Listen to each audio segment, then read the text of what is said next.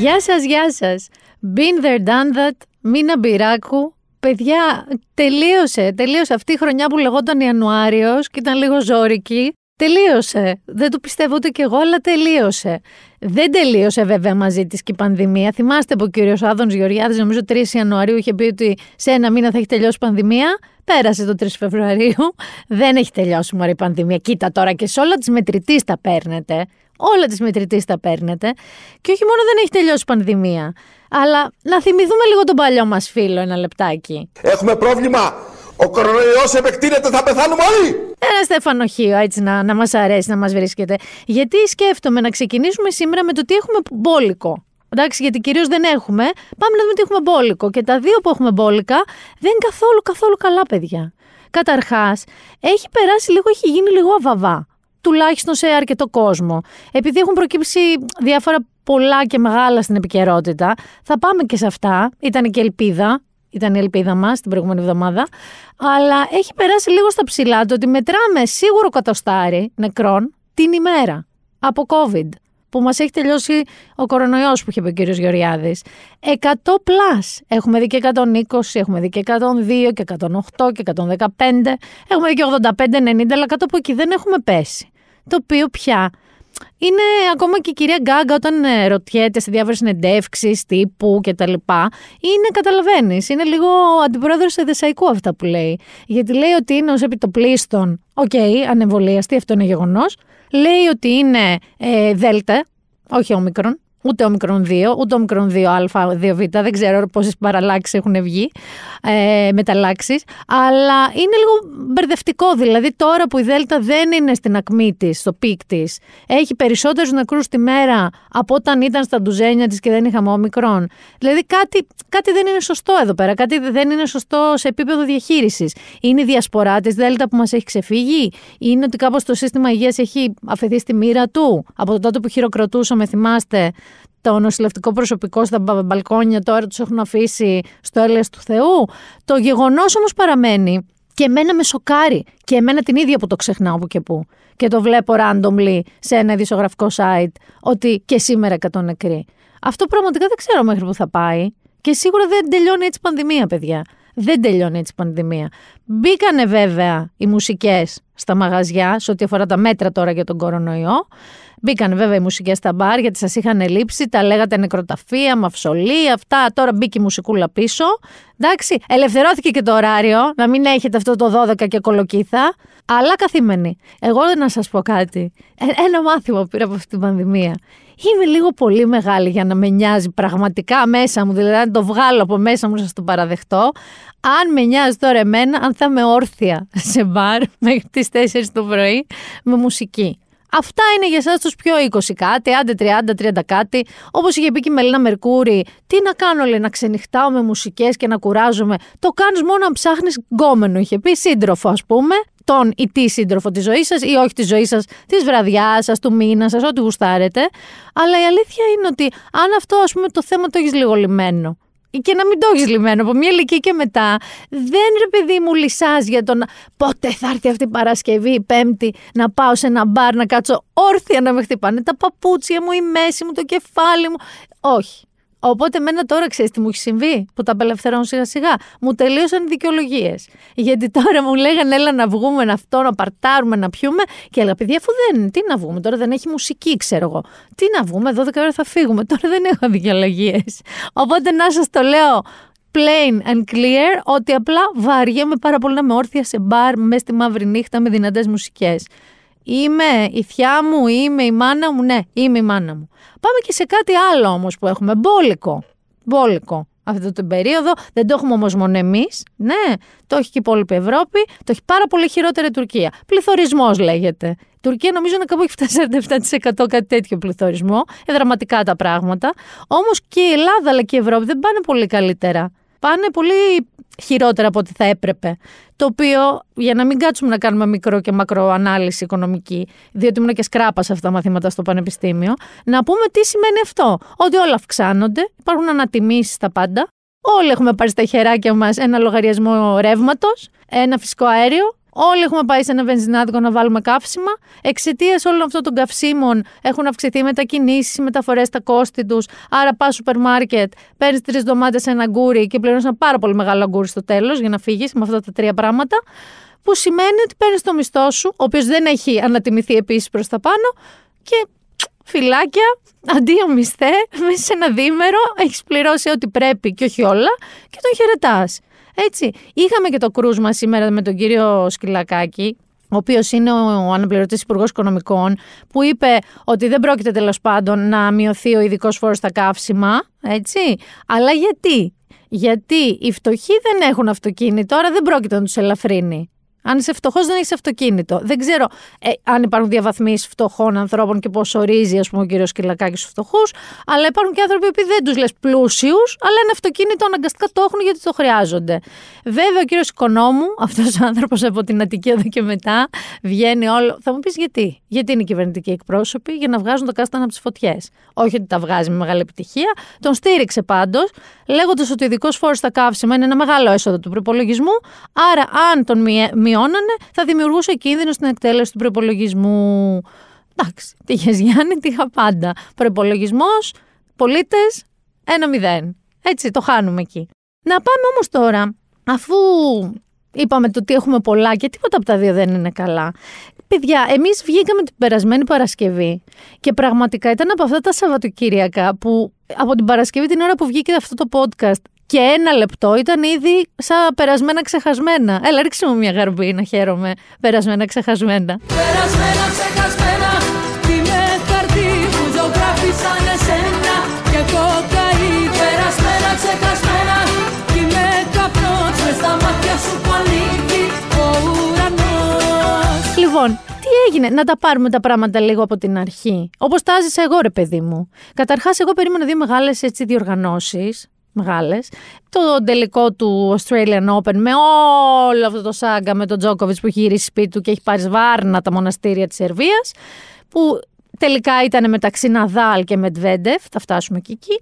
Είχε NFL που σας έχω ευστήσει την προσοχή. Έγινε εκεί και κάτι με τον Tom Brady, το σύζυγο Τζιζέλ, θα τα πούμε παρακάτω. Αλλά πριν από όλα αυτά, εκεί που χάζευα στο Twitter αμέριμνη με ένα καφεδάκι στο χέρι, άρχισα να παρατηρώ ένα trending topic, το οποίο λεγόταν βίντεο γονιμότητα. Λέω από μέσα μου, κάνω aerolling, λέω, Ω γαμο, το πάλι έχουμε κανένα συνέδριο πάνω να γίνει κρυφά σε καμιά λίμνη τσιβλού, ξέρω εγώ, ήταν στη λίμνη των Ιωαννίνων να γίνει, στα Γιάννενα. Ψάχνω, ψάχνω, μακάρι να ήταν παιδιά αυτό, μακάρι να ήταν ένα συνέδριο που πήγε να γίνει λίγο ύπουλα και σκοτεινά. Δεν ήταν αυτό, ήτανε η Υπουργός μόνο θρησκευμάτων, δεν θα βάλω παιδεία και θρησκευμάτων, θα βάλω μόνο θρησκευμάτων πια, η οποία είχε αποφασίσει. Βέβαια, όπως το παρουσίασε μετά, μείωσε τη σημασία του, λέγοντας ότι εγκρίνονται διάφορα. Να, τώρα, ας πούμε, εγκρίθηκε αυτό, το το ψάξαμε καλύτερα, ξεγκρίθηκε. Δεν πάει έτσι βέβαια. Όταν είσαι κυβέρνηση, δεν εγκρίνεις, ξεγκρίνεις, το ψάχνεις.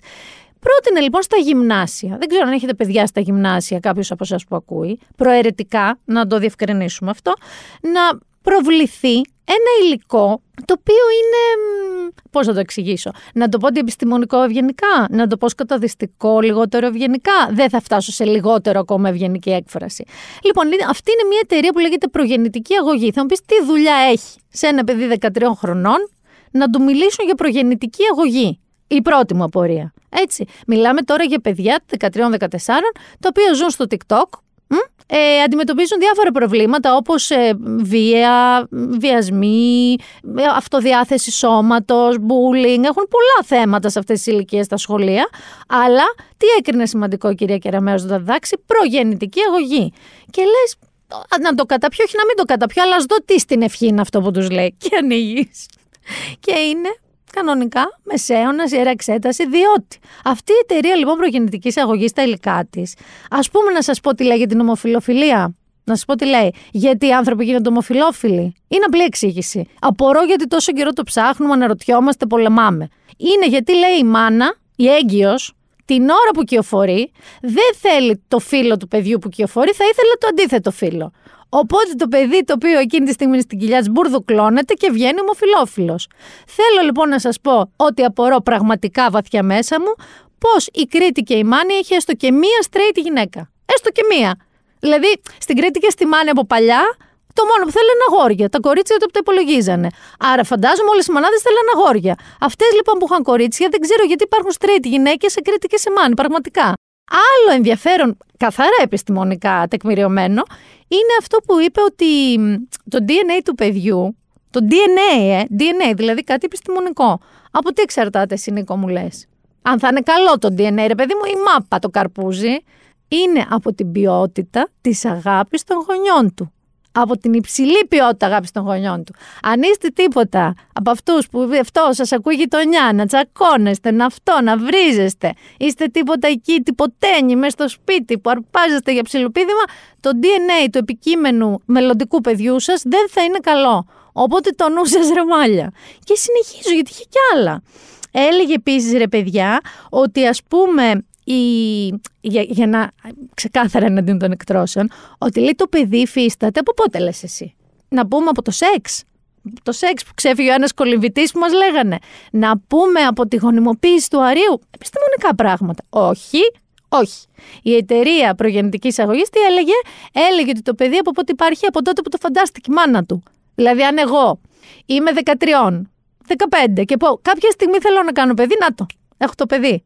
Άρα δικαιολογεί την προγεννητική. Παιδιά, μιλάμε τώρα για τέτοια. Αν δεν έψαχνες λίγο στα κοιτάπια, σε αυτά τα, που, τα, που έχουν γράψει, ε, ποστάρει στα social media τους, αυτή η εταιρεία προγεννητικής αγωγής, υπήρχαν ε, post στα οποία έλεγε ότι ανάλογα με το τι φοράει μανούλα, χρώμα ρούχων εννοώ, χρώμα ρούχων, τι παίρνει το παιδί. Δηλαδή ότι αν θέλετε να εμπνεύσετε στο παιδί σας, δεν θυμάμαι τι, φοράς κόκκινα.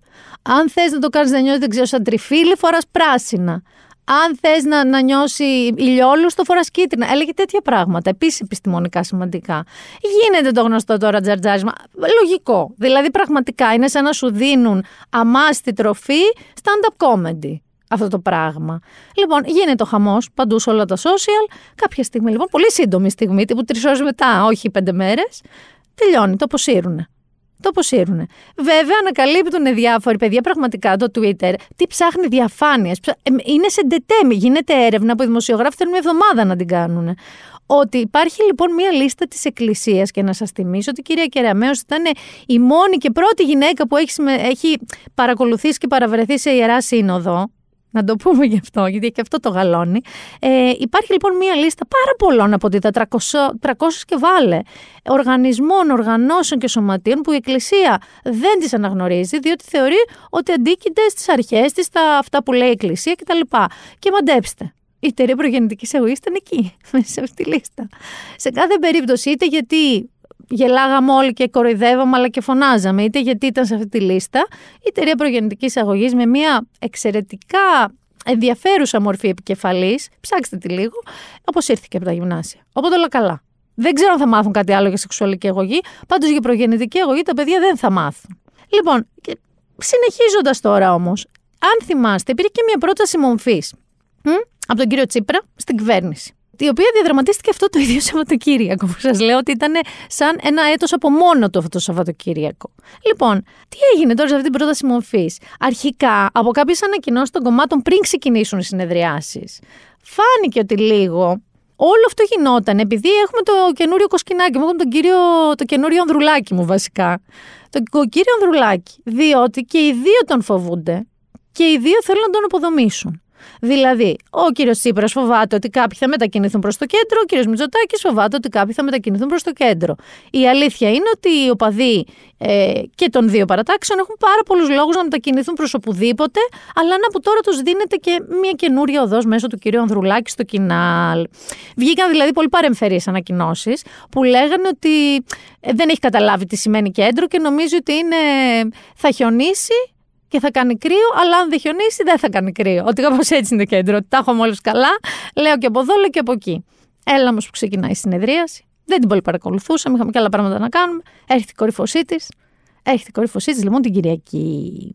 Η Κυριακή λοιπόν θα μπορούσε θα μπορούσε, κατά ταπεινή μου γνώμη, να προεδρεύει στη Βουλή αυτή. Να περάσει το παρατράγουδο number 3, παρακαλώ. Να δίνει πάσα με πιατίνη. Να περνάνε ένα-ένα παρατράγουδα παρατράγουδα. Δηλαδή, πραγματικά θα σας πάω λίγο τσίκι τσίκι τσίκι τσίκι σε λίγα σημεία, υπήρχαν πολλά σημεία, εντάξει, αλλά πάμε να ξεκινήσουμε ας πούμε με το, με το ζήτημα των φλέγων, το οποίο το αναφέραμε και στο προηγούμενο podcast, ε, για τον κύριο Φουρθιώτη, δεν έλεγα Brad Pitt και 5 εκατομμύρια ευρώ.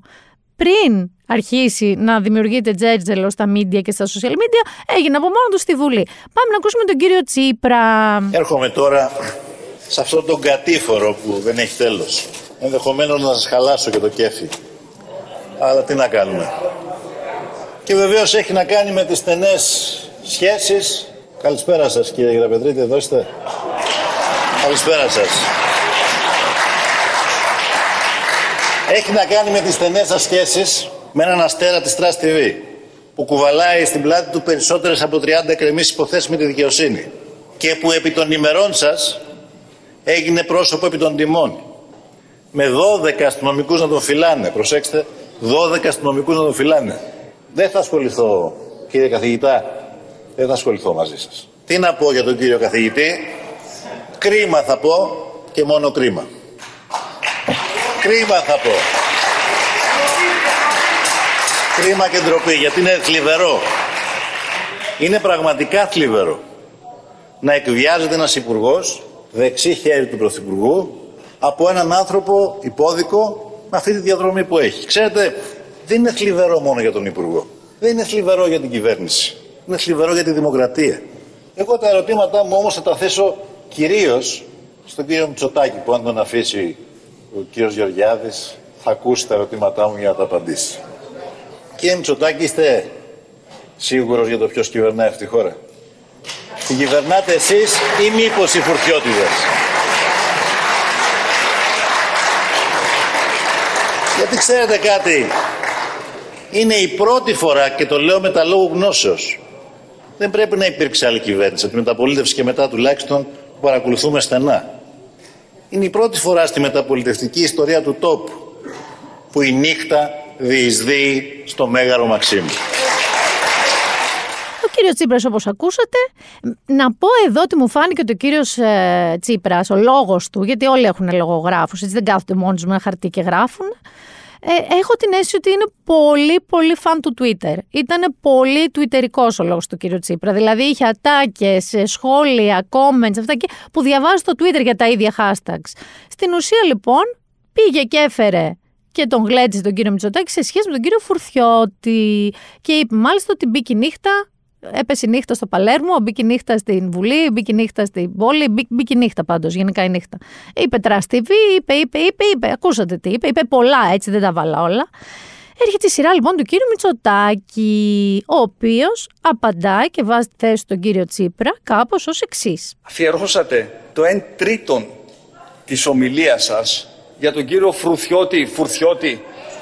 Το 1 τρίτον της ομιλίας σας πήρατε αγκαλιά έναν υπόδικο ο οποίος μεγαλούργησε επί δικών σας ημερών και παραπέμφθηκε στη δικαιοσύνη επί των δικών μας ημερών.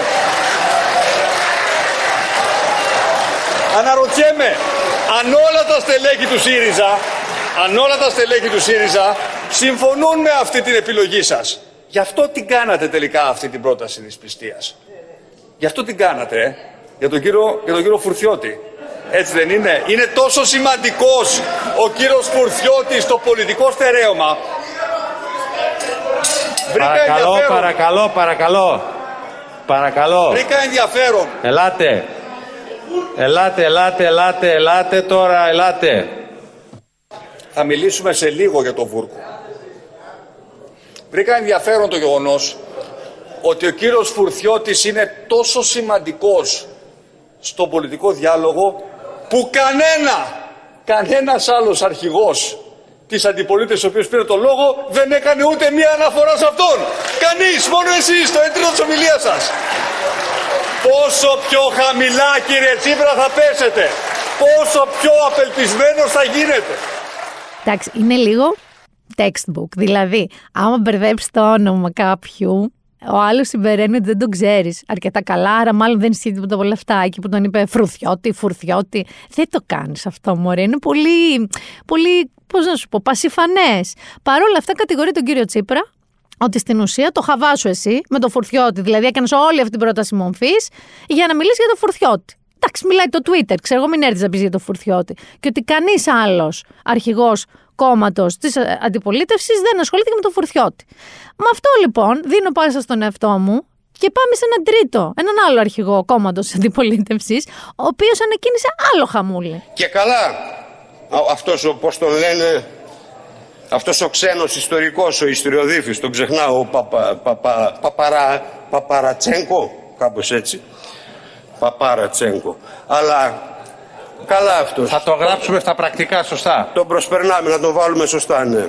Αλλά οι εγχώροι επαγγελματίες δημοσιογράφοι και της εστίας και της δημοκρατίας, άλλων site των κοινωνικών μέσων δικτύωσης δεν ήξεραν, δεν ρώταγαν. Τώρα φταίω εγώ να πω, πού τα βρήκατε αυτά τα φιντάνια; Ο περίφημος Παπαρατσέγκο, ο γνωστός ιστορικός Παπαρατσέγκο ε, του Τζον Χόπκινς. Λοιπόν, εμ, το ενδιαφέρον δεν είναι εδώ, το οποίο επίσης ήταν προφανώς επίτηδες λάθος. Τώρα κοροϊδευόμαστε, έτσι. Νομίζετε δηλαδή ότι έναν άνθρωπο που λέγεται Ρατζέγκο μπερδεύτηκε αρκετά ώστε να πει παπά, παπά, παπάρα, παπάρα Τσέγκο και παπάρα Τσέγκο μετά, όπως- γιατί το ξαναείπε. Ε; Και του είπε ο πρόεδρος της Βουλής, θα γραφτεί σωστά, του λέει στα πρακτικά, όχι παπάρα Τσέγκο.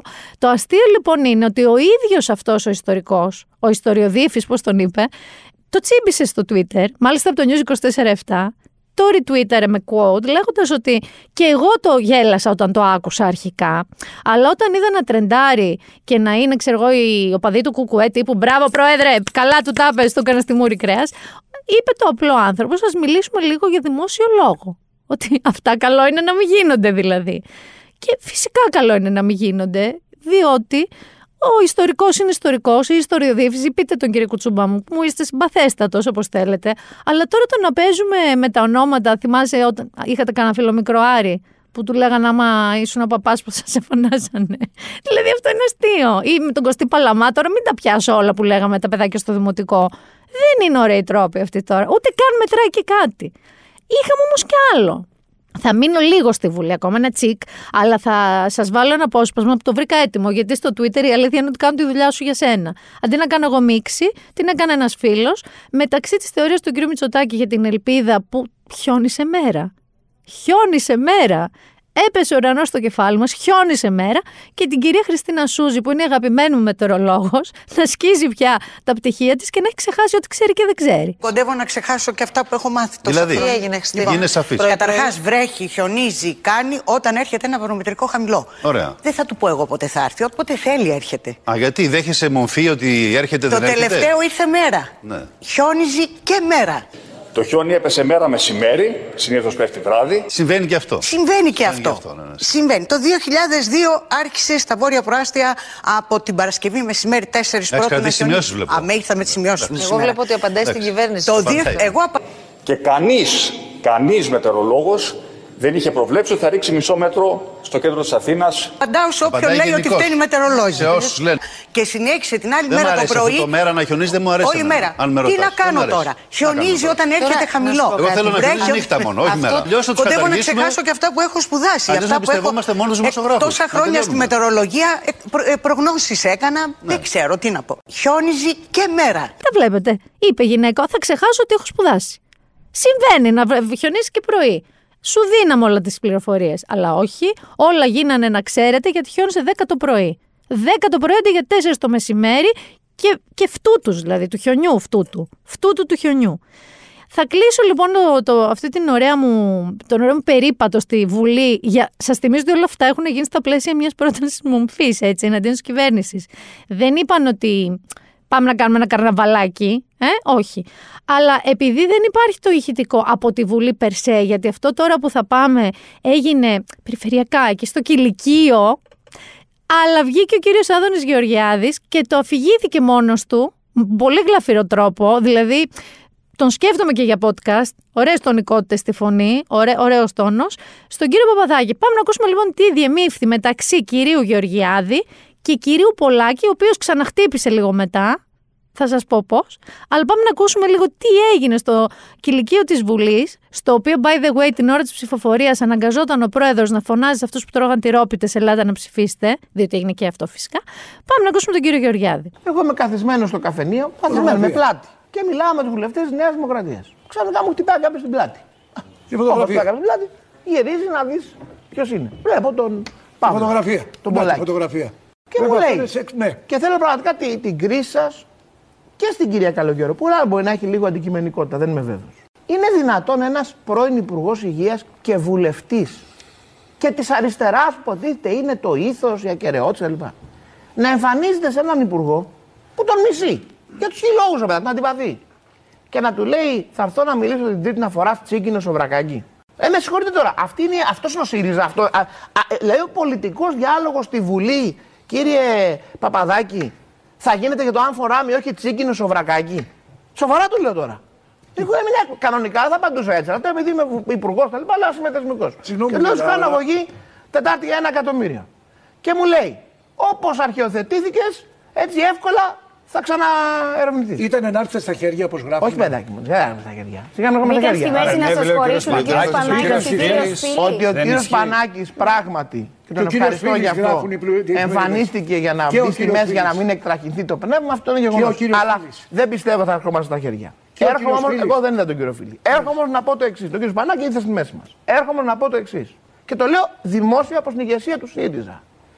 Εσείς στο ΣΥΡΙΖΑ που είστε υπέρ των ανθρωπίνων δικαιωμάτων, που λέτε είστε διάδοχοι του Μιχάλη Παπαγιανάκη, ΣΥΡΙΖΑ που είστε απευθύνεστε διάδοχοι τώρα. του Λεωνίδα Κύρκου, αυτά λέτε. Σας εκφράζει ένας άνθρωπος που μπαίνει στο καφενείο και λέει να φοράς τσίκινο στο βρακάκι. Ειλικρινά το λέω τώρα. Μην γελάτε. Να το- Μην Τι να γελάτε. κάνω, κύριε Υπουργέ. Ε, μα τώρα. μην γελάτε κύριε Παδάκη. Δεν είναι για γέλια αυτό, με συγχωρείτε. Τσίκινα σοβρακάκια. Είμαστε στο επίπεδο τσίκινα σοβρακάκια. Τσίκινα σοβρακάκια. Δηλαδή, θυμάστε παλιά που βλέπαμε στις ειδήσει, Νίκο, θυμάσαι που λέγανε χαμό στη Βουλή της Ταϊλάνδης ή της Ουκρανίας, μαλλί με μαλλί, κλωτσοπατινάδα, βία, 4K βία. Αυτό. Γιατί, δηλαδή, άμα θέλουμε λίγο να, να την πάμε πιο γρήγορα την κατάσταση, δεν, δεν χρειάζεται να περνάμε τρεις μέρες να συζητάμε τώρα για. Πάμε κατευθείαν εκεί που θέλετε. Δηλαδή είναι και κουραστικό. Κατάλαβε, πέφτει και η τηλεθέαση του Βουλή, TV, που βλέπαμε όλοι. Λοιπόν, έγινε λοιπόν όλο αυτό φυσικά με αφορμή την Οβάρτης. Με αφορμή την Οβάρτης έγινε και ένα άλλο μετά ευτράπελ με τον κύριο Πολάκη και τον κύριο ε, Αθανασίου που εκείνη την ώρα ε, προ, προέδρευε στη Βουλή, που του κλείσει το μικρόφωνο. Φυσικά υπήρχαν έντονες διαμαρτυρίες γι' αυτό, διότι ο ίδιος κιόλας κύριος είχε σε παλιότερη δήλωση του πει ότι εντάξει, υπάρχει ο κανόνας να μιλάμε μόνο επί του θέματος που έχουμε θέσει στην ατζέντα μας, αλλά δεν έγινε και κάτι. Ο κ. Πολάκης έμεινε εκεί μπάστακας. Υπάρχει μια διαδικασία στο Αμερικανικό νομοθετικό τμήμα της στη Βουλή που λέγεται filibuster. Για να, για να μην ψηφιστεί ένας νόμος, έχουν το δικαίωμα να κάτσουν να μιλάνε ατέρμονα ένας άνθρωπος ή μια ομάδα ανθρώπων, αλλά χωρίς να διακοπεί η ομιλία. Δηλαδή, αν εμείς μιλάμε τώρα, πρέπει να πάρεις κατευθείαν το μικρόφωνο να μην διακοπεί η ομιλία μας για 22 ώρες, για 30 ώρες. Δηλαδή, άμα πρέπει το κάνεις μόνος στο φιλιμπάστερ και θες να πας τουαλέτα, τελείωσες. Λοιπόν, κάτι τέτοιο πήγε να κάνει ο κ. Πολάκης. Ο κύριος Γεωργιάδης του τράβηξε βίντεο, βεβαίως. Βεβαίως. Το έστειλε λέει σε φίλους του, το τσίμπησαν κάποιοι δημοσιογράφοι, το βγάλαν στο Twitter. Άλλο ένα episode του. Έτσι, Πολάκης Γεωργιάδης. Πιστεύω θα έχουμε πολλά επεισόδια σε αυτή την σχέση, σε αυτόν τον πόλεμο των Ρόουζ. Αλλά κάπως έτσι έκλεισε η Βουλή. Αλλά εγώ θα βάλω ένα σωστό κλείσιμο Βουλής. Όπως εγώ το σκέφτομαι. Που μιλάει και για συνεδρίαση. Να πούμε κυρίες και κύριοι, τελικά επειδή η πολιτική μας, η οικονομία μας έχει χρεοκοπήσει, μήπως το αντίδοτο είναι να πουλάμε και λίγη τρέλα, πως τελικά ο εθνικός μας τάρ θα είναι ένα κεφάλαιο, ένα εθνικό κεφάλαιο για το μέλλον αυτού του τόπου. Εσείς αύριο να είσαστε μαζί μας, εδώ στο Ερωτοδικείο. Μια πολύκροτη δίκη. Αθάνατη Βίκη Μιχαλονάκου. Αθάνατη. Δηλαδή πραγματικά. Αυτά ήταν οι συνεδριάσεις, όχι αυτά εμείς εδώ πέρα που μαζεύουμε τρει-τέσσερι δηλώσεις αριστερά-δεξιά. Αυτό ήταν και η πρώτη μορφής. Προφανώς καταψηφίστηκε, δηλαδή η κυβέρνηση δεν ξέφυγε κανείς, ένας, κανένας. Εκτός από αυτούς με την τυρόπιτα που παραλίγο να την πατήσουν στο κηλικείο και να μην ψηφίσουν. Οπότε πάει, τελείωσε και αυτό. Να πάμε λίγο, παιδιά, στο Ναδάλ. Θέλω να σας πω πραγματικά. Ε, ήταν σοκαριστικός αγώνας. Ήταν 5,5 ώρες σχεδόν. Ο Ναδάλ, ο οποίος είναι ξεγραμμένος εντός εισαγωγικών εδώ και χρόνια, γιατί έχει τραυματισμό στο πόδι του, και ήταν να μην είναι καν στο Australian Open. Ο άνθρωπος έχανε, γύρισε το παιχνίδι, πήρε το παιχνίδι. Εμένα δεν μου έκανε εντύπωση όμως μόνο αυτό, γιατί είναι ένας συγκλονιστικός παίχτης. Και είναι και μια γενιά παιδιά που ζήσαμε Φέντερερ, Ναδάλ, Τζόκοβιτς, θα τον βάλω και αυτό το μέσα, το να μην πω τι. Ήταν μια συγκλονιστική εποχή για μας που μας αρέσει το τέννις. Μου έκανε τρομερή εντύπωση και πάντα μου κάνει με ανθρώπους όπως ο Ναδάλ και ο Φέντερερ η ποιότητά τους, το ήθος τους πάνω στη νίκη τους να επενέσουν τον αντίπαλο, τον ηττημένο αντίπαλο, να μιλήσουν με καλά λόγια για αυτόν. Κάτι που να σας πω κάτι, εγώ δεν βλέπω στις νέες γενιές, ούτε στο Τζιτζιπά, ούτε στο Μετβέντεφ, ούτε σε κανέναν τους. Είναι λίγο, πώς να πω, με δικαιωματισμό κακομαθημένα, οι οποίοι χάνουν και έχουν ένα ύφος που κρατάνε το δίσκο βέβαια με τα φωντάνα, ενώ άλλος κρατάει την κούπα.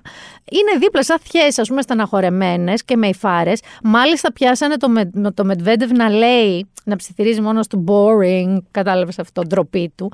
Είναι λίγο πιο παλιό χαρακτήρες, ρε παιδί μου, πιο ανυπόμονα, πιο άμα χάνουν δεν μπορούν να το διαχειριστούν, αγενή. Δεν θα τα πω παλιόπαιδα και βρωμόπαιδα, αλλά θα τα πω παλιόπαιδα και βρωμόπαιδα. Ελπίζω λίγο να βελτιωθεί ο χαρακτήρας τους. Γιατί όλα τα αθλήματα, το τέννη ακόμα περισσότερο, θέλει και μια ευγένεια. Μια συμπεριφορική ευγένεια. Το βλέπετε και στους θεατές. Είναι ήσυχοι, εκτός αν είναι Έλληνες μες στο γήπεδο. Και γενικά πρέπει να υπάρχει μια ευγένεια. Όχι αυτά τα χάλια. Λοιπόν, Θεός Ναδάλ. Σε ό,τι αφορά τώρα το NFL, να σας πω το εξής, ότι ο Τόμ Μπρέιντι, ο άντρας Ζιζέλ, ο οποίος έπαιζε πολλά χρόνια στους Patriots, τώρα είναι στους Buccaneers, στην Τάμπα, αποσύρθηκε. Έχασε, αποκλείστηκε από το φετινό τελικό το Super Bowl και αποσύρθηκε. Έλα όμως που δεν αποσύρθηκε. Έλα όμως που όλα τα τεράστια ε, αθλητικά κανάλια, media, social media του πλανήτη είχαν φτιάξει συνθέσεις. Αντίο Τόμ, thank you Tommy, τα δαχτυλίδια του, τις νίκες του, τα αυτά. Χαμός μαύρος, έτσι. Και λέει ο ίδιος κάπου, αφήνει ο κύκλος τον επίμα, ο Τόμ δεν έχει βγει να πει ότι αποσύρεται. Το πάνε διάφοροι. Βγαίνει και ο μπαμπάς του και να λέει: Αν δεν το πει ο Τόμ, δεν αποσύρεται. Πίσω Γιάννη τα καράβια, πίσω οι συνθέσεις, πίσω τα αφιερώματα, πίσω όλα. Και όλα αυτά όμως γιατί, για να βγει ο ίδιος τελικά τη Δευτέρα, αν δεν κάνω λάθος, στο podcast του, βέβαια έχει και αυτός, και να πει ότι τελικά αποσύρεται. Και τελικά, τέλος πάντων, μην σας τα απολογώ, ο Τόμ Μπρέιντι αποσύρεται. Καλό δρόμο να έχει ο άνθρωπος, μια χαρά λεφτά έχει, μια χαρά θα τα καταφέρει. Είναι πάρα πολύ βαρετός κατά τα δικά μου δεδομένα. Είναι σχεδόν ρομπότ, δεν τον συμπαθώ. Αλλά εντάξει, ήταν συγκλονιστική μορφή τώρα του NFL. Θα μου πεις τώρα, τσιριμπίμ τσιριμπόμε, να πάμε λίγο και εκεί που τσούζει. Για πάμε λίγο εκεί που τσούζει.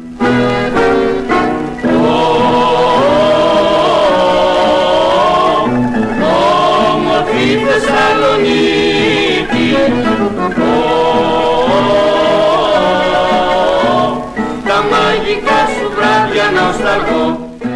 Υπάρχει λόγος που έβαλα πριν με θεωρείς ανέστητη και μα τι κάνεις ε, που έβαλα το όμορφη Θεσσαλονίκη. Θα σας πω γιατί το έβαλα. Επειδή η Θεσσαλονίκη έχει έρθει στο επίκεντρο το τελευταίο διάστημα με δύο πολύ πολύ κακά περιστατικά. Το ένα με τη Γεωργία Μπίκα και το βιασμό που η ίδια έχει καταγγείλει θα πούμε γι' αυτό. Και το άλλο με ένα πολύ καινούριο περιστατικό σοκαριστικό με το παιδί τον Άλκη, το 19χρονο Άλκη, ο οποίος βρέθηκε στο κέντρο της Θεσσαλονίκης να περπατάει με δύο-τρεις φίλους του. Σταμάτησαν κάτι αυτοκίνητα, του είπαν τι ομάδα είσαι, είπε Άρης. Βγήκε μια παρέα ατόμων, ένας με ένα δρεπάνι παρακαλώ. Και αφού κάνανε τόπι στο ξύλο τον Άλκη και τους φίλους του, μαχαίρωσαν τον Άλκη με το δρεπάνι και ο Άλκης πέθανε. Τόσο απλά. Ένα παιδί 19 χρονών βγήκε στο δρόμο, απάντησε σε μια ερώτηση και έγινε αυτό που έγινε. Ε, ο λόγος λοιπόν που έβαλα αυτό το τραγούδι είναι γιατί άκουσα από πολλούς. Τη βλέπουμε τη Θεσσαλονίκη, την ερωτική πόλη, το ένα το άλλο, και εκεί υπάρχει σαπίλα. Παιδιά, λίγο μπάστα. Μην τζουβαλιάζουμε έτσι. Η Θεσσαλονίκη είναι μια πόλη που συμβαίνουν πράγματα. Για μένα είναι πολύ ατυχής ο χαρακτηρισμός ερωτική πόλη. Θεωρώ από μικρό παιδί που το ακούω. Γιατί, γιατί, τι, τι σκατά χαρακτηρισμός είναι αυτός για τη Θεσσαλονίκη, τι βλακεία είναι αυτή. Ε, αυτό καταρρίφθηκε με την υπόθεση Μπίκα, αλλά πάμε τώρα στην υπόθεση της Γεωργίας να σταθούμε λίγο. Βγήκαν οι τοξικολογικές, ήρθανε μάλλον οι τοξικολογικές εξετάσεις από την Ελβετία, όπου δεν βρέθηκε, λέει, ούτε, δεν βρέθηκαν ούτε ίχνη κάποια ουσίας, αλλά ούτε και σημαντικό αλκοόλ. Τώρα τι να σας πω, η κοπέλα λέει και λένε ότι ήταν, τουλάχιστον σε αλκοόλ ήταν τέζα, πάρα πολύ πάρα πολύ μεθυσμένη. Φυσικά δεν συμφωνεί ο δικηγόρος της, ζητούν επανεξέταση, τώρα δεν ξέρω τι ακριβώς θα γίνει, αλλά υπάρχουν ολιγορίες σίγουρα στην εξέτασή της εξ αρχής. πήραν μόνο ούρα, την ίδια δεν την εξέτασαν, δεν πήραν αίμα, τα στείλανε, τα φέρανε, τα δείξανε, άρα τα αμφισβητεί. Και να ζητήσει τώρα δεύτερη εξέταση, δεν ξέρω τι αποτέλεσμα θα βγει. Δεν ξέρω ποια θα είναι η τελική ετοιμιγορία. Θέλω όμως να σας πω το εξής, ότι επειδή θα σοκαριστώσω με λίγα πράγματα, αν ποτέ φανεί ότι η Γεωργία Μπίκα, ενώ δημοσίως έχει καταγγείλει και έχει κάνει όλα τα σωστά, έχει πάει στην αστυνομία, έχει δώσει συνέντευξη, έχει, τα έχει πει όλα μόνη της, ότι ας πούμε δεν, δεν ήταν έτσι τα πράγματα. Ε, εκεί θα πέσω από τα σύννεφα. Θα να βρούμε έναν ήχο να πέφτω από τα σύννεφα. Άρα, εγώ συνεχίζω και στηρίζω τη Γεωργία. Το αν υπήρχαν ολιγορίες και, το αν, και ξέρετε γιατί πρέπει να συνεχίσουμε να στηρίζουμε τη Γεωργία; Γιατί αν εμείς τώρα που α, οι τοξικολογικές δεν βγήκανε, κάνουμε πίσω, οι επόμενες Γεωργίες δεν θα μιλήσουν ποτέ.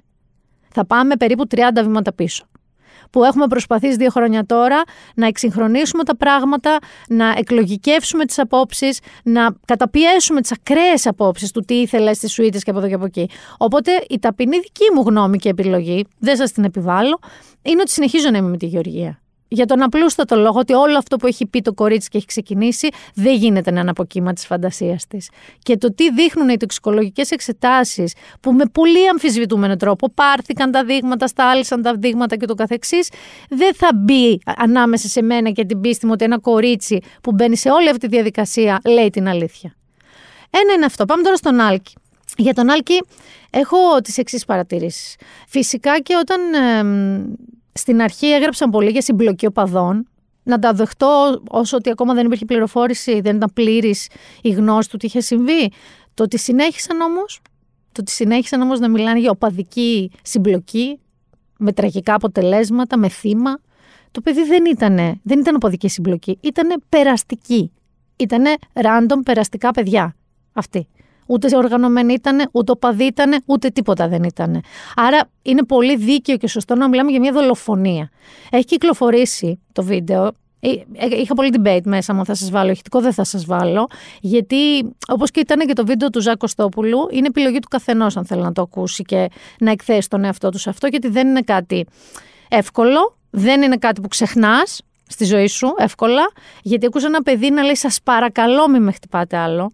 Και αυτό το παιδί λίγα λεπτά μετά ήταν νεκρό από ένα δρεπάνι. Από έναν τύπο που συνελήφθη. Ένα 23χρονο Αλβανό. Επόμενος σκάλωμα που φάγατε είναι με το ότι είναι Αλβανός. Νομίζω δεν έχει καμία σημασία αυτό που λέτε. Ξέρετε τι έχει σημασία μεγάλη; Ότι έχει κάνει το ίδιο βία, έχει διαπράξει βία και μαχαίρωμα άλλες δύο φορές. Η προηγούμενη το 2019 και είναι έξω.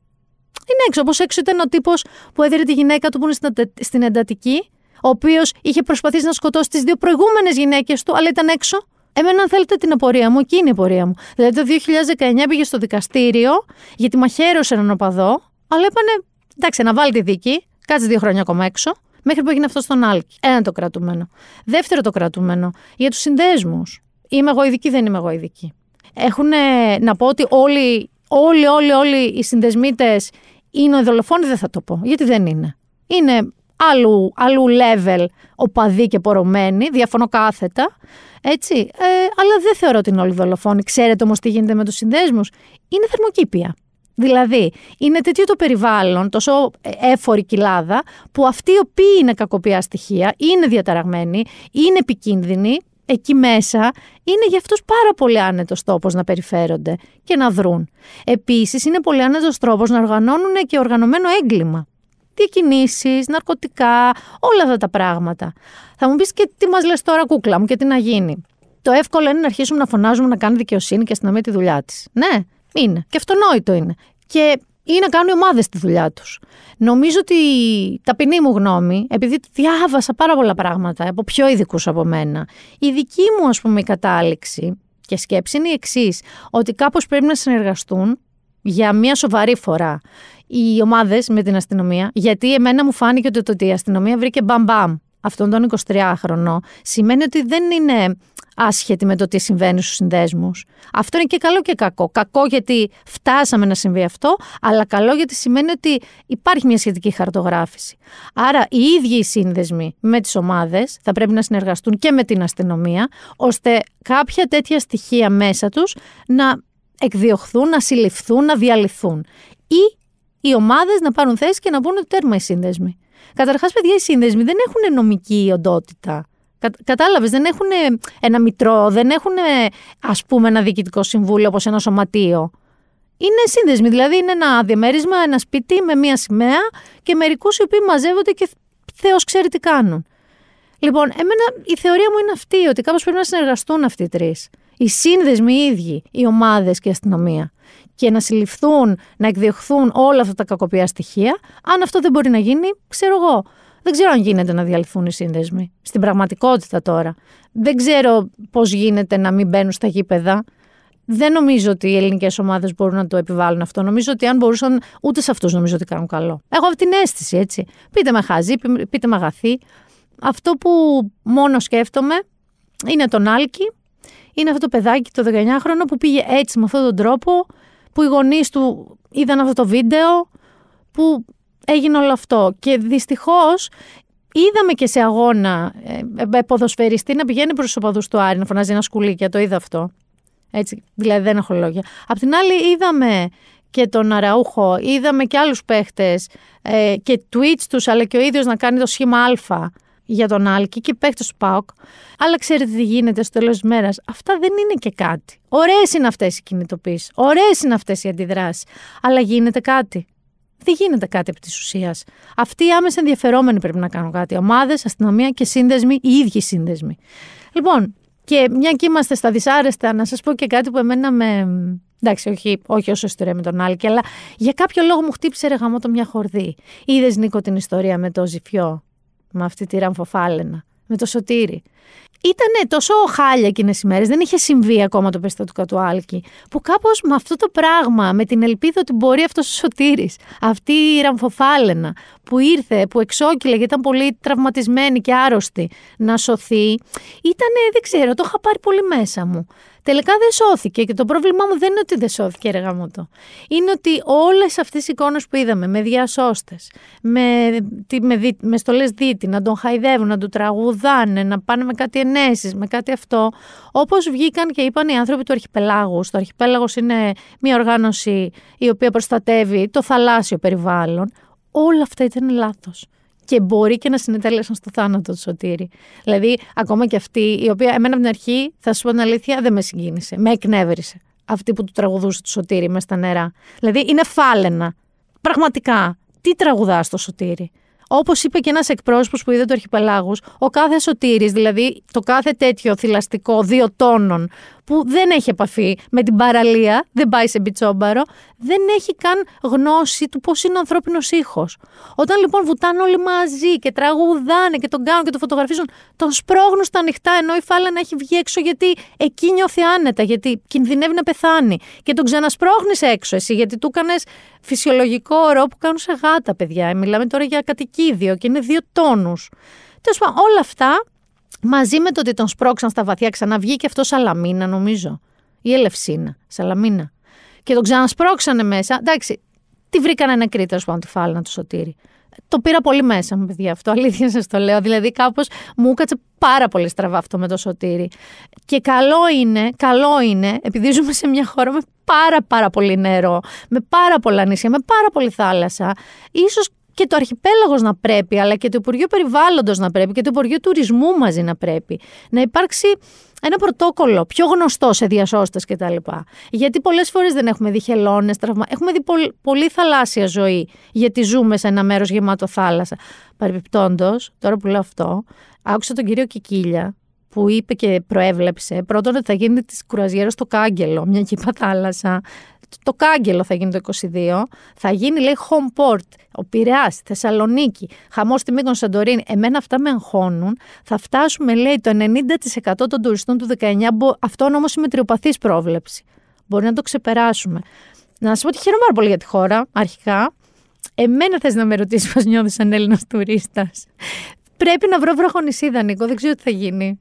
Δηλαδή, εμένα που οι διακοπές μου δεν είναι ούτε ου, σφινάκια, ούτε χαμούλης, ούτε. Θέλω λίγο ησυχία. Με έχει κόψει κυρίως υδρότα ότι ούτε στις φλέβες, αν πάω διακοπές, δεν θα είμαι, όχι μόνη μου, με λίγο κόσμο. Θα μου πεις, κούκλα μου, άι παράτα μας κι εσύ που η Ελλάδα. Συμφωνώ μαζί σας. Μακάρι να έρθουν τουρίστες, βρείτε μου μία βραχονισίδα και δεν πάνε να βουλιάξει το κορδελιό.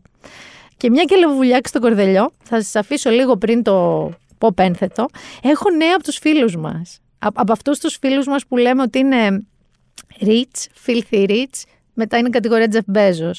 Λοιπόν, επειδή λέγαμε να βουλιάξει, ο Jeff Bezos λοιπόν, αφού έχει χωρίσει, αφού έχει αυτό το Twitter που λέγαμε που είναι σαν να παίζει στο Νάρκος ε, Μέξικο σε πισίνες με εθέριες υπάρξεις και τέτοια.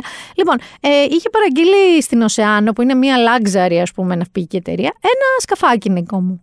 Μ; Ένα σκαφάκι το οποίο είναι 124 μέτρα με τρία γιγαντιαία κατάρτια μ; το οποίο κοστίζει μισό δισεκατομμύριο, 500 εκατομμύρια και 500 εκατομμύρια και έτσι, upwards έλεγε το κείμενο.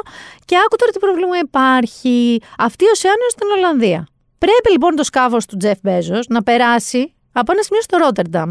Να πω πολλά φιλιά στο φίλο μου, τον Γιώργο Μετσοβίτη, που είναι στην Ολλανδία, ζει εκεί, βλέπει αυτή τη γέφυρα από το παραθυρό του. Είναι μνημείο, ας πούμε, έτσι, εξιοθέατο μάλλον της περιοχής και μου έστειλε αυτή την είδηση.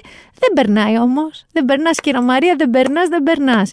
Τι ζήτησαν λοιπόν οι άνθρωποι του Τζεφ Μπέζος, φυσικά με δικά τους έξοδα. Τι ζήτησαν, ζήτησαν να γκρεμίσουν τη γεφυρούλα, να τη διαλύσουν, μετά να την ξανασυνθέσουν, να περάσει το τρικάταρτο το οποίο να σας πω ότι έχει και ένα βοηθητικό σκαφάκι 74 μέτρων που έχει πάνω λέξεις windsurf, surf, sub, jet ski, πισίνες, έχει τα παιχνίδια του. Έχει τα παιχνιδάκια του, ελκοδρόμιο, μην το έχει τώρα και το ασχημένο τα 124 μέτρα. Λοιπόν, οπότε αυτό η Ολλανδική κυβέρνηση και ο Δήμος κιόλας του Ρότερνταμ το σκέφτονται. Το σκέφτονται γιατί σου λέει Άμα όμως δεν το σηκώσουμε, τι τι θα πάει να σφινώσει, δεν θα περάσει. Δεν είναι και εύκολο, αλλά σκέψου να έρθει να θέλει να το περάσει στον ισθμό, να θέλει να το περάσει από κάπου δεν περνάει, να θέλει να πει παιδιά να τον ξυρίσουμε λίγο τον ισθμό, λίγο να τον τριμάρουμε. Τα ξανακολλάω εγώ μετά τις πέτρες. Ή να σας το φτιάξω. Έχει ανοίξει ποτέ ο ισθμό. Δεν είχε μια καθίζηση; Δεν ξέρω. Γιατί θυμάμαι ότι ήταν καιρό αυτό. Δεν ξέρω αν έχει ανοίξει. Πώς θέλει τον ανοίξει τέλος πάντων. Και πάμε στον άλλο πολύ φίλο μου, πιο αντιπαθητικό και από τον Τζεφ Μπέζος, if that's possible, το Μάρκ. Θυμάστε τα μέτα του, με τα μέτα του, με τα σέα του, με τα μέα του. 23% έχει πέσει με το χούλα του, έχασε 20 δισεκατομμύρια, γιατί μιλάμε για τέτοια ποσά αυτές οι μετοχούλες. Ε, δεν το έχει πάρει ο κόσμος πάρα πολύ καλά, να ξέρετε όλο αυτό το μέτα. Και όχι μόνο δεν το έχει πάρει πολύ καλά, διάβασα ένα συγκλονιστικό πράγμα. Δηλαδή, πρα- αλήθεια είναι συγκλονιστικό. Στο News 24-7 για μια γυναίκα η οποία μπήκε, ψυχολόγος κιόλας, η οποία μπήκε ως avatar. Γιατί ως avatar μπαίνεις; Στο metaverse του Mark και 60 δευτερόλεπτα αφού είχε μπει εκεί μέσα έζησε ομαδικό βιασμό από τέσσερα αντρικά avatar ως avatar.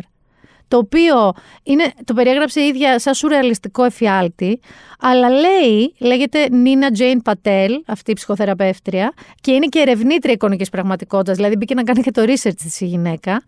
Και ε, λέει ότι το έζησε σαν πραγματικό τραυματικό γεγονός. Με, με τα ίδιες επιπτώσεις στο ψυχικό και συναισθηματικό της κόσμου και λέει ότι ήταν μια φρικτή εμπειρία που συνέβη πάρα πολύ γρήγορα, μόλις 60 δευτερόλεπτα μετά την είσοδό μου και λέει ότι άκουγε ατάκες μην προσποιείς ότι δεν σου αρέσει. Στο Metaverse.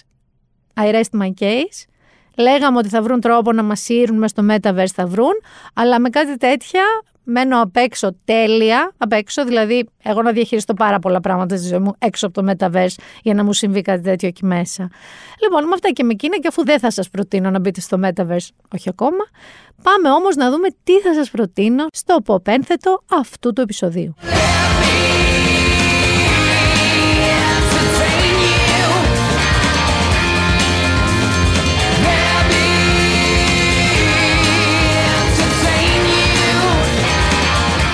Λοιπόν, να- από τι να ξεκινήσω; Λοιπόν, θα ξεκινήσω από app. Θα ξεκινήσω από app. Όπως σας είχα πει για το Wordle, έχω, σας έχω νέα φυσικά για το Wordle. Είναι τόσο πετυχημένο. Το οποίο το αγόρασαν New York Times. Οι οποίοι υποσχέθηκαν ότι θα το αφήσουν για ένα διάστημα δωρεάν. Επίσης, πείτε μου αν είστε πρωινός ή βραδινός τύπος. Εγώ το κάνω 12 και 10. 12 και 1 μόλις βγει. Φίλοι μου το κάνουν με τον πρωινό καφέ. Το αγόρασαν. Φυσικά είναι μια φανταστική ιστορία. Φυσικά και κάποια στιγμή θα το κάνουν επιπληρωμή. Γιατί γενικά New York Times το, περι- το περιεχόμενο τους όλο είναι στηριγμένο σε ένα business μοντέλο με subscriptions. και subscribers. Και επειδή θέλουν να αυξήσουν τους συνδρομητές τους λοιπόν, εξού και αγοράζουν πάρα πολύ πετυχημένα νέα πράγματα. Ο κύριος Wardle, ο οποίος έκανε το Wardle, ε, θα πάρει κάποια λεφτά στην τσεπούλα του, Έκανε ένα πάρα πολύ ωραίο χαριτωμένο παιχνίδι που παίζει ταυτόχρονο ο πλανήτης. Ο ίδιος μάλιστα λέει ότι το εμπνεύστηκε από όταν έπαιζε μες στην πανδημία ε, Έλληνα σταυρόλεξα το New York Times φανατικά. Ε, το κάνω κι εγώ φανατικά αυτό. Εδώ και πάρα πολλά χρόνια δεν έχω σκεφτεί ένα Wordle. Έχω βρει όμως απλά έναν τρόπο, ξέρω εγώ, να απλώνω το t-shirt χωρίς να τσαλακώνονται πάρα πολύ και να τα φοράω χωρίς να τα σιδερώνω. Δεν ξέρω αν θέλει κάποιος να αγοράσει αυτή την πατέντα. Είναι ένα απλό άπλωμα. Λοιπόν, άρα θα σας προτείνω ένα app το οποίο λέγεται Peak, όπως η κορυφή. Peak. P-E-A-K. Τι είναι αυτό το πικνίκο; Αισθάνεσαι ότι είπα πικνίκ Πικνίκο. Τέλειο. Λοιπόν, ε, αισθάνεσαι πολλές φορές ότι το μυαλό σου φυραίνει. Αισθάνεσαι ότι είσαι πιο στέλεχος από ποτέ; Εμένα προσωπικά μου συμβαίνει ακόμα και το να καλώ ένα τηλέφωνο και την ώρα που το έχω καλέσει έχω ξεχάσει ποιον έχω πάρει και τι ήθελα. Και σοκάρομαι μόνη μου, εγώ έχω καλέσει που μου απαντάει, ξέρω εγώ, ο Νίκος. Και του λέω, Αχ, τώρα σε πήρα, δεν δε θυμάμαι, έχω ξεχάσει τι θέλω να σε πάρω. Μου πήρε ένα δευτερόλεπτο να τον πάρω και το ξέχασα. Τι πιστεύω, η θεωρία μου είναι ότι επειδή πλέον εμείς καλούμαστε να καταναλώνουμε πάρα πολύ πληροφορία και μάλιστα όχι από μία πηγή, από πάρα πολλές πηγές ταυτόχρονα. Και μάλιστα όλες αυτές να τις συνθέτουμε μεταξύ τους. Δηλαδή, η επεξεργαστής μας βγάζει καπνούς. Το motherboard καίγεται το δικό μας αυτή τη στιγμή. Και μάλιστα με το ότι καταναλώνουμε συνέχεια, συνέχεια, συνέχεια πληροφορίες, ακόμα και στον ύπνο μας, προλαβαίνουμε να κάνουμε γενική. Στο μυαλό μας δεν προλαβαίνουμε. Προλαβαίνουμε μια μαρικόντο να, να πετάξουμε τα άχρηστα. Ξέρεις τι άχρηστες πληροφορίες εγώ στο κεφάλι δεν κάνω πλάκα. Θυμάμαι πράγματα όχι απλά άχρηστα, ενοχλητικά. Λοιπόν, πιστεύω ότι με αυτά και με εκείνα θα έρθει μια στιγμή που θα πέσει μια κουρτίνα μαύρη κουρτίνα στο κεφάλι μου και θα, δεν θα θυμάμαι το πώς με λένε. Για να γλιτώσω αυτό κατέβασα το Peak. Το Peak είναι γυμναστήριο για το μυαλό σου. Έχει κάθε μέρα ένα workout. Δηλαδή έχει έξι ασκήσεις διαφορετικές, οι οποίες η μία είναι μνήμης, η άλλη είναι συνδυαστικής σκέψης, η άλλη είναι γλωσσολογικής φύσεως, η άλλη είναι ψυχολογική. Έχει λοιπόν κάθε μέρα ένα workout πολύ λίγων λεπτών, ε, το οποίο αφορά το μυαλό μας και εξασκεί και βλέπεις. Α πούμε, εγώ, παιδιά, έχει άσκηση προσανατολισμού. Μόνο αυτό σας λέω. Που με ρωτάνε στην Άνω Νέα Μύρνη, στο τετράγωνό μου που είναι το δρόμο και λέω: Δεν είμαι από εδώ, δεν μπορώ να σας βοηθήσω. Έχει λοιπόν άσκηση προσανατολισμού, την κάνω ευλαβικά κάθε μέρα. Έχω βελτιωθεί ένα τσικ, αλλά θέλω να πω ότι είναι workout για το μυαλό. Και λέει ότι για να μείνει νέο το μυαλό μας, εύρωστο και δυνατό, το γυμνάζουμε. Πικ λοιπόν, να φτάσουμε μεγάλη και οξυδερκή. Πώς ήταν ο Μητσοτάκης που ήταν, κατάλαβες, θυμάσαι, κοτσονάτος και φιέστατος μέχρι τα τελευταία. Έτσι θέλω εγώ να πάω. Όρθια και πανέξυπνη. Ή όσο έξυπνη με τώρα, όχι πανέξυπνη. Λοιπόν, πάμε τώρα να πάμε στο βιβλίο. Πάμε στο βιβλίο, μια και έχουμε πιάσει την τροφή σκέψης. Λοιπόν, παιδιά, είναι ένα φανταστικό βιβλίο, το οποίο είναι του David Mitchell το είδα σε μια φίλη μου που της το δόρισαν. Το είχα στα μπάρ γιατί έχει μεταφραστεί στα ελληνικά από τις εκδόσεις Μετέχμιο. Λέγεται Utopia Avenue.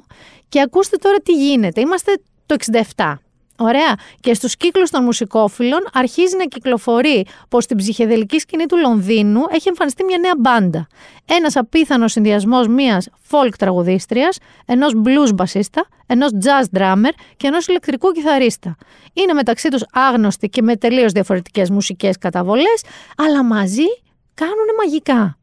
Αυτή είναι η ιστορία του σύντομου φλογερού ταξιδιού μιας μοναδικής μπάντας από τα καταγόγια του Σόχο μέχρι την εμπορική επιτυχία και από εκεί στην Αμερικανική γη της επαγγελίας τη στιγμή που το Summer of Love δίνει τη θέση του έχει ξεπεραστεί και πάμε λίγο σε μια πιο σκοτεινή περίοδο με ναρκωτικά, με σεξουαλικότητα, τρέλα, πόνο, παγίδες της δόξας κτλ. Όλο λοιπόν αυτό το ταξίδι θέλω να σας πω ότι στην πραγματικότητα τα πρόσωπα που περιγράφει θα καταλάβετε ποιοι γνωστή μουσική της περίοδου εκείνης είναι. Αλλά ο συγγραφέας αυτός έκανε, έχει κάνει το Cloud Atlas αυτός. Μπορεί να το έχετε δει από τους αδερφούς Βατσόφσκι. Αλλά το Utopia Avenue έχει ενώσει υπαρκτούς χαρακτήρες σε ένα ανύπαρκτο συγκρότημα, σε μια ανύπαρκτη μπάντα. Και είναι τόσο διθυραμβικές οι κριτικές για αυτό, δηλαδή πολλοί ειδικοί που τους έστειλε το πρώτο αντίγραφο να πούν τη γνώμη τους, ρωτούσαν τον εκδοτικό οίκο του αν όντως ποιο ήταν αυτό το συγκρότημα που ήτανε. Και ήταν τόσο αληθοφανές, ο τύπος διάβασε άπειρες βιογραφίες καλλιτεχνών των 60s και των 70s, έμαθε ο ίδιος όργανα για να μπορεί ακόμα και να περιγράψει την αίσθηση του τζαζίστα, του μπασίστα, των keyboards, όλα αυτά είναι οι κριτικές διθυραμβικές. Εάν σας αρέσει λίγο η φάση, almost famous, λίγο συγκροτήματα, λίγο θρηλυκοί rock χαρακτήρες, λίγο όλο αυτό, το Utopia Avenue θα σας κρατήσει τρομερή παρέα. Μπορεί να σας ξεσηκώσει να βγείτε και λίγο βραδερφέ να πιείτε, για μένα το λέω. Και πάμε τώρα σε σειρά. Λοιπόν, αυτή η σειρά είναι η δεύτερη που βλέπω αυτού του μπασταρδό ζάνρ. Γιατί το λέω αυτό; Γιατί είναι κομμωδία αλλά και crime. Μπορεί να έχετε ακούσει το Only Murders in the Building με Steve Martin, με Selena Gomez, που είναι πάρα πολύ. έχει κομικό στοιχείο, έντονο και την αφέη παίζει στο άλλο. Όπως και το The After Party, το οποίο είναι στο Apple TV. Είναι κομμωδία με δολοφονία. Δηλαδή, εν το προκειμένου τώρα το After Party, έχουμε ότι ένα reunion λυκείου, ε, το μετά party, το after party του reunion, καταλήγει με ένα θάνατο. Λοιπόν, όλοι είναι ύποπτοι. Μία detective τους ψήνει έναν έναν τους πρώην συμμαθητές του νεκρού, έναν έναν ε, και ανακαλύπτει πιθανά κίνητρα για αυτή τη δολοφονία. Ο καθένας λέει δική του βερσιόν της ιστορίας. Και φτάνει τελικά μέσα από πάρα πολύ αστεία περιστατικά, πάρα πολύ αστείες προσωπικές ιστορίες των ηρώων, σε μια σοκαριστική πραγματικότητα και αλήθεια. Είναι όσο φρέσκο είναι το είδος, είναι και οι πρωταγωνιστές. Δηλαδή είναι η Tiffany Haddish, η οποία είναι μια πολύ γνωστή κωμικός. Είναι η Lana Glazer, αν ποτέ έχετε δει τον Broad City, φανταστική Αμερικανίδα κωμικός. Είναι ο Ben Schwartz, τον έχετε δει σε διάφορες πολύ γνωστές κωμικές σειρές, Parks and Rec, διάφορα. Είναι λοιπόν ένα είδος που εμένα μου έχει τραβήξει πολύ το ενδιαφέρον. Λέγεται The After Party, είναι στο Apple TV και είναι ένα μείγμα crime, δεν είναι παροδία. Απλά είναι crime μαζί με κομμωδία. Είναι φανταστικό. Είναι, σε κρατάει να θες να δεις το επόμενο επεισόδιο γιατί σε αφήνει με cliffhanger ότι οπ, αυτός τώρα, αυτό, οπ, αυτό που έχει κάνει στο παρελθόν, τι έγινε; Αλλά έχει και κομικά, comic relief. Και εδώ απλά θα κλείσω λέγοντας για την παράσταση που πήγα και είδα με αυτή την ψυχολογική διάθεση που δεν ήταν πολύ καλή, με τον Άλκη, με όλα αυτά που είπαμε. Πήγα και αποτελειώθηκα, παιδιά. Μπορεί να είμαι late to the party. Πήγα και είδα το άνθρωπο και ποντίκια ε, του Βασίλη Μπισμπίκη στο καρτέλ, στον τεχνοχώρο καρτέλ. Εντάξει. Ήτανε, έφυγα με τα μέσα μου στριμμένα κόμπο. Έχω διαβάσει το βιβλίο του Στάινμπεκ, το άνθρωπο και ποντίκια. Ε, είναι μια τρομερά ενδιαφέρουσα απόδοση στην ελληνική πραγματικότητα, γιατί τώρα εκεί έγινε το 30 κάτι γράφτηκε το βιβλίο και ήταν στην, στο depression το αμερικανικό και αυτοί ήταν νομάδες αγρότες αντίστοιχα που πηγαίναν να δουλεύουν από φυτεία σε φυτεία και το ντουέτο ήταν ένας έξυπνος αλλά μη μορφωμένος άνθρωπος, σε αυτό το ρόλο είναι ο Βασίλης Μπισμπίκης, με το Λένι, εδώ λέγεται Λένος στην ελληνική διασκευή, έναν έτσι πολύ δυνατό στη δουλειά αλλά ο οποίος έχει ένα θέμα, έχει μια καθυστέρηση νοητική και έχει και ένα θέμα με τα ποντίκια, με τα ζωάκια που θέλει να τα κουμπάει, αλλά τελικά κάπως τα σκοτώνει κατά λάθος κτλ. Και αυτοί οι δύο λοιπόν βρίσκονται στην ελληνική βερσιόν σε μια εταιρεία ανακύκλωσης να δουλέψουν. Αλλά είναι αυτή που, αυτό που λέμε ρε παιδί μου ε, από παιδιά, απόκληρη της κοινωνίας. Ε, ο Δημήτρης Δρόσος που κάνει το Λένο, δηλαδή το Λένι του βιβλίου, είναι συγκλονιστικός. Ε, αλήθεια, δηλαδή βγάζω το καπέλο και ο Βασίλης Μπισμπίκης καταπληκτικός, αλλά ο Δημήτρης Δρόσος είναι άλλο πράγμα. Έφυγα κλαίγοντας γοερά, εννοείται, δηλαδή είχε γίνει μάσκα, δάκρυα, κυδρότας, μαύρο χάλι, αλλά είναι από αυτά τα Ρε παιδί μου, είναι ωραίο να πηγαίνεις σε κάτι και να νιώθεις τόσο έντονα, ακόμα και αν νιώθεις τόσο χάλια δηλαδή. Και γυρνάς σπίτι σου και παίρνεις τα αγκαλιά της γάτε σου και το σύντροφό σου, γιατί αυτή είναι εκεί, σε, ξέρεις, σε κατάσταση αποσύνθεσης. Ε, Σας ευχαριστώ για αυτή την εμπειρία, γιατί είναι ωραίο να νιώθεις. Έστω και τόσο άσχημα. Δεν ξέρω αν θα βρείτε εισιτήρια για το άνθρωπο και ποντίκια. Είδα ότι είναι sold out μέχρι την τελευταία του παράσταση. Αλλά τώρα με τους COVID και αυτά, ψάξτε το. Πάρτε τηλέφωνο, μπορεί να έχουν ακυρωθεί κρατήσεις. Και είμαι και πολύ πρόθυμη να δω, γιατί είναι στον ίδιο χώρο στο καρτέλ και τα κόκκινα φανάρια που έχει κάνει ο ίδιος. Και έχω ακούσει καλές κριτικές. Θα τα δω και αυτά, θα επανέλθω. Επόμενη εβδομάδα θα είμαστε πάλι μαζί Ελπίζω με περισσότερη κομμωδία, λιγότερο δράμα, λιγότερη στεναχώρια, λιγότερα τέτοια φρικτά περιστατικά. Ήταν το Binder Tandat, ήταν η Μίνα Μπυράκου και θα ξαναλέμε.